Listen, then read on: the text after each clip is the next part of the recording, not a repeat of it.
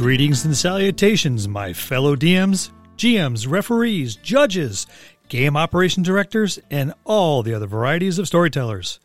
This is your DM Bill, and it's time for another DM Quick Tip. This week we're talking about catering to your players, the curious. Now, curiosity may have killed the cat, but the player characters are fairly safe as long as they have skills, tools, and possibly even magic to find the elusive answers. Now let us consider the topic at hand. This compulsion to discern as much as possible is not restricted to any one character class, or for that matter, any one player style. Gamers are an inquisitive lot in general. There are those with the drive to wring the smallest detail from each and every encounter. No matter what the game system is or the genre being played, the player is most often looking to advance the character with newly found skills, items, magic, and most importantly, experience points. The curious will often be at the forefront of the quest for character advancement, and if you're lucky, the rest of the gaming table will follow in kind. There are a variety of classes that will easily fall into the curious category. The ranger from D&D comes to mind as they seek out information about a particular monster that's terrorizing the nighttime respite of the nearby hamlet, trying to discern where the creature is resting during the daytime, how it's traveling to and fro, and are there more than one. The rogue or thief, in any campaign setting, can be one of the most curious, as they're trying to find out everything they can about a potential target. What are the target's habits and common movements? The sponsoring organization for the thief has sent her to an establishment that is being cased out for future endeavors. Are guards present? How many? How often are the shifts changed? Or do they? What lies behind the fortified walls? Let's not forget about several magic-using and spell-casting classes across numerous campaign settings. They need to research spell components, magic items, tomes, and scrolls. Through study and queries, they seek to expand their mastery, even trying to find a weakness in the power greater than theirs. The questions never seem to cease from these player characters. So how do we keep these particular characters, and more importantly, players, engaged in questioning what's going on in the game, all the while piquing and nurturing that curious nature?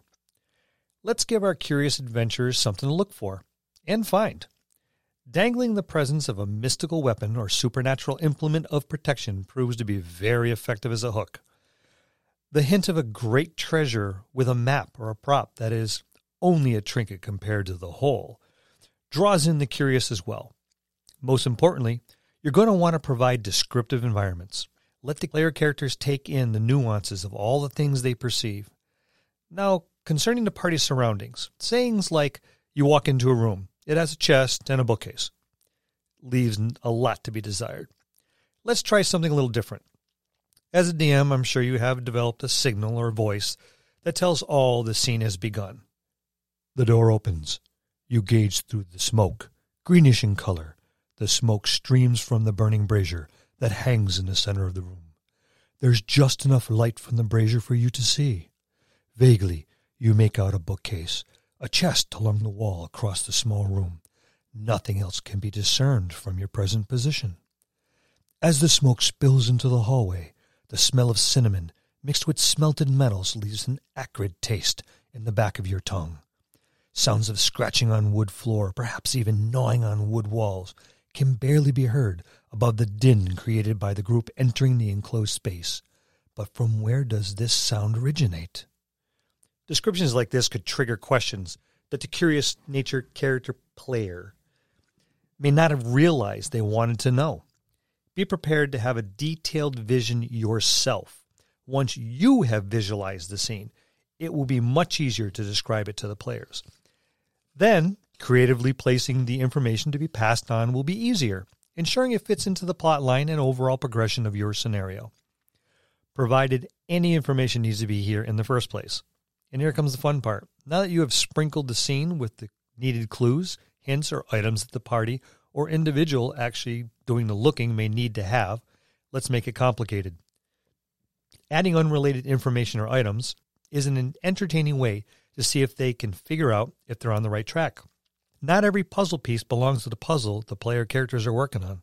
In an urban environment, having an NPC in possession of the clue usually provided ample opportunity for role play. The curious most often will prefer to glean desired information during conversation. It's always more fulfilling when they actually speak to an individual and a character than just having it described to them. Either way, this can be an actual item sought after or information to conclude the encounter. But in most cases, it's just the next link in a very carefully strung chain of happenstances and occurrences, hopefully and eventually leading to the big bad and an epic conclusion. It all boils down to the curious player characters are going to have plenty of questions about everything that may influence the player character's decisions and advancement. As you write the encounter, put yourself in the player character's position. What do all my senses tell me? Now, start taking notes. A fair amount of preparation, mixed with a touch of foresight, should handle the vast majority of inquiries and keep the curious informed. These are just a few suggestions from the old man. And that's this week's DM Quick Tip. I'm DM Bill. See you next time in the dojo.